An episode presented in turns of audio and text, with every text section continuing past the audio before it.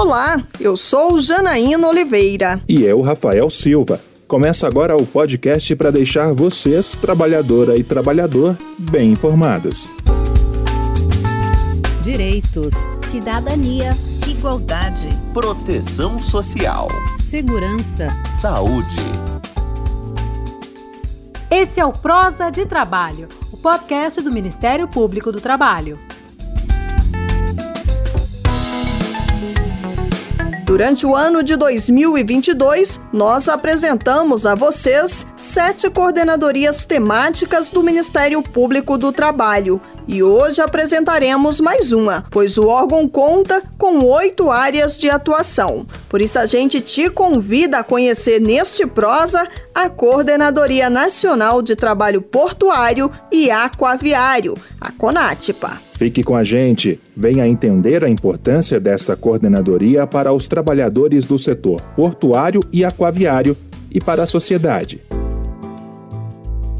A Conatpa foi criada em 30 de setembro de 2003. Tem como objetivo definir estratégias coordenadas e integradas de política de atuação institucional, visando uma atuação uniforme do MPT para implementação da legislação trabalhista relativa ao trabalho portuário e aquaviário, como explica a titular da Conatpa, Flávia Bauler. Ela foi criada porque verificou-se que o setor portuário aquaviário é um setor estratégico para o desenvolvimento do próprio país. Sendo um setor estratégico, é preciso que haja uma necessidade de conjugar esforços para harmonizar a ação desenvolvida pelo Ministério Público do Trabalho nas fiscalizações no ambiente portuário e aquaviário. Quer dizer, é preciso definir estratégias coordenadas, integradas de política de atuação institucional, visando uma atuação uniforme e especializada do Ministério Público para implementar implementação da legislação relativa ao trabalho portuário e aquaviário.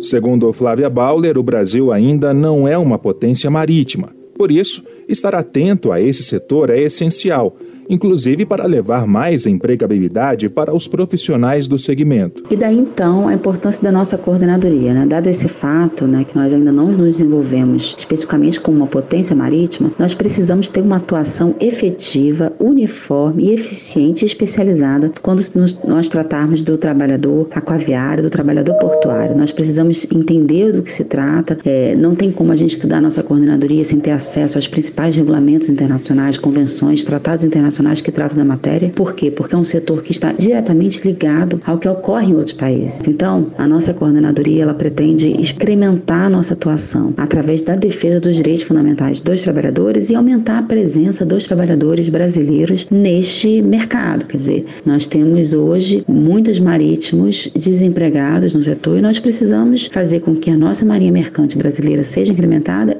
que haja uma maior empregabilidade dos trabalhadores brasileiros, né? tanto no setor portuário quanto no setor aquaviário.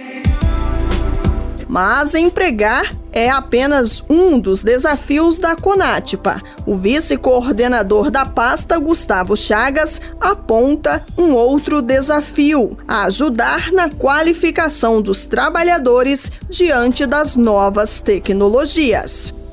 Mudanças importantes têm impactado e transformado o setor portuário, especialmente nesses mais recentes tempos de quarta evolução tecnológica, o que nos provoca a refletir, debater e buscar novos desenhos normativos que contemplem a nova realidade. Enquanto que no passado recente é, a força física do homem era o motor que movimentava as cargas e navios, hoje nos deparamos com robôs e sistemas autônomos complexos. É inegável que esse novo cenário tem resultado em um salto evolutivo para o setor, com um significativo aumento da segurança dos trabalhadores e maior eficiência para a atividade. Contudo, simultaneamente, preciso maior sensibilidade social com os trabalhadores que precisam de capacitação para serem conduzidos ao novo modelo.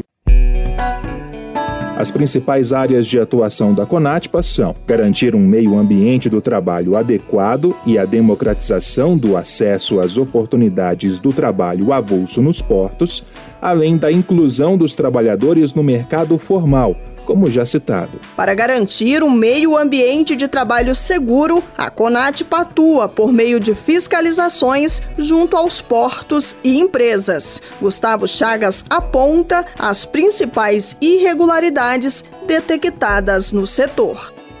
Regra geral, as principais irregularidades encontradas na área portuária de respeito ao meio ambiente de trabalho portuário, né, em especial ao cumprimento da norma regulamentadora 29 do Ministério do Trabalho e Emprego, é, que estipula uma série de responsabilidades ao órgão, aos operadores portuários e às administrações dos portos organizados do país, com o intuito de propiciar maior proteção aos trabalhadores que atuam na carga e descarga de mercadorias nos portos organizados e terminais de uso privado. Saindo um pouco da questão do meio ambiente de trabalho, existem diversas irregularidades no que tange a gestão da mão de obra. Então, o Ministério Público do Trabalho sempre foi preponderante na implementação da Lei 8.630, a Lei de Modernização dos Portos, no sentido de garantir uma distribuição igualitária e justa do trabalho portuário e também no combate à contratação ilegal de mão de obra, principalmente no que diz respeito à forma de admissão por prazo vinculado. E quando operadores portuários, por exemplo, passam a descumprir o regime legal existente e promove contratação de trabalhadores por prazo indeterminado, sem oferecer tal oportunidade aos trabalhadores portuários avulsos que já pertencem ao registro ou cadastro do órgão, cumprimento a, a convenção da OIT número 137.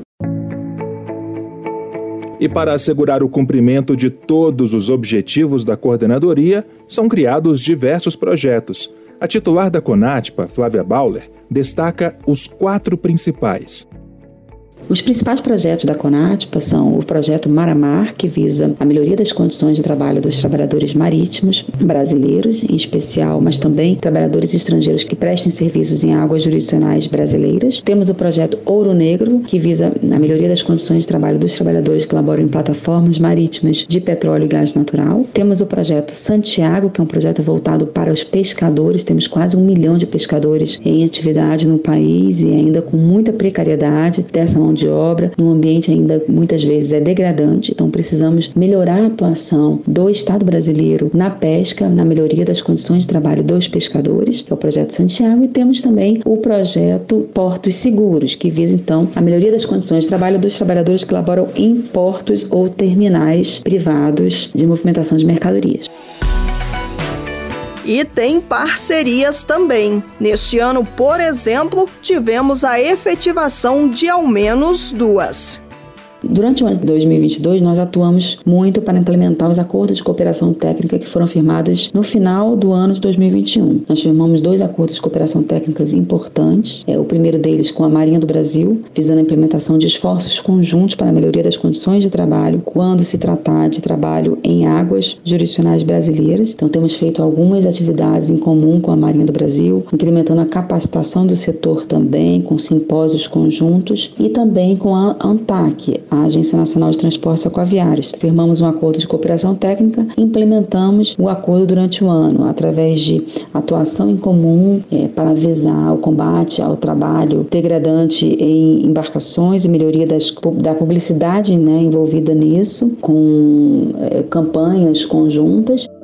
Por falar em 2022, vamos às principais conquistas da Conatpa em prol dos trabalhadores portuários e aquaviários. Em Vitória, no Espírito Santo, o MPT, com a atuação da Conatpa, conseguiu decisão da Justiça que obrigou a Petrobras a emitir comunicação de acidente de trabalho CAT a empregados infectados pela Covid-19. A empresa também foi obrigada a revisar o programa de prevenção de riscos ambientais e o programa de controle médico de saúde ocupacional. Ainda foi proibida de isolar a bordo trabalhadores sintomáticos, suspeitos e contactantes em camarotes inadequados. Nos terminais portuários de Porto Velho, em Rondônia, uma força-tarefa do MPT verificou o cumprimento de normas de segurança, como a NR29, atendendo ao projeto institucional Portos Seguros.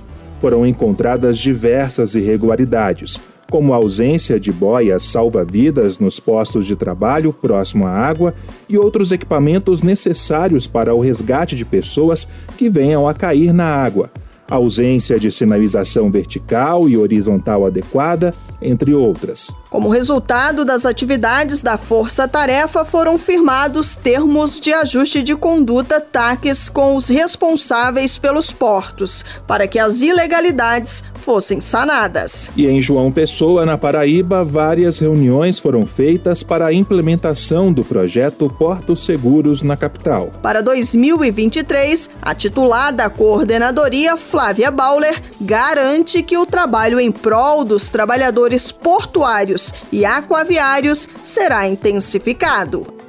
No ano de 2023, há uma expectativa muito grande de efetivamente colocar em prática o projeto Santiago, que foi o mais recente aprovado pela coordenadoria, a melhoria da comunicação também entre os órgãos públicos, né, incrementando ainda mais os acordos firmados localmente, quer dizer, nós temos um acordo de cooperação técnica firmado com a Marinha, mas é preciso que localmente esses acordos sejam efetivamente implementados, disso a gente vai precisar muito dos coordenadores regionais da CONASPA para a implementação desses acordos, e com a ANTAC, melhorar também a comunicação que tivemos para incrementar e entrar em outras searas, como por exemplo participar de audiências públicas no setor, participar ativamente é, através de pareceres e consultorias em relação aos procedimentos que em trâmite na ANTAC, que trate de alguma forma o setor laboral né, relacionado ao trabalho aquaviário e portuário. Que venha 2023. A gente fica por aqui. No site radiompt.com.br você pode acessar essa e outras edições do podcast Prosa de Trabalho. É possível ainda ouvir o conteúdo nos principais serviços de streaming: Deezer, Spotify, Google Podcast. Basta procurar por Prosa de Trabalho. Tchau, Janaína. Até semana que vem. Tchau, Rafael. Tchau, ouvintes. E até a semana que vem. Termina aqui o Prosa de Trabalho.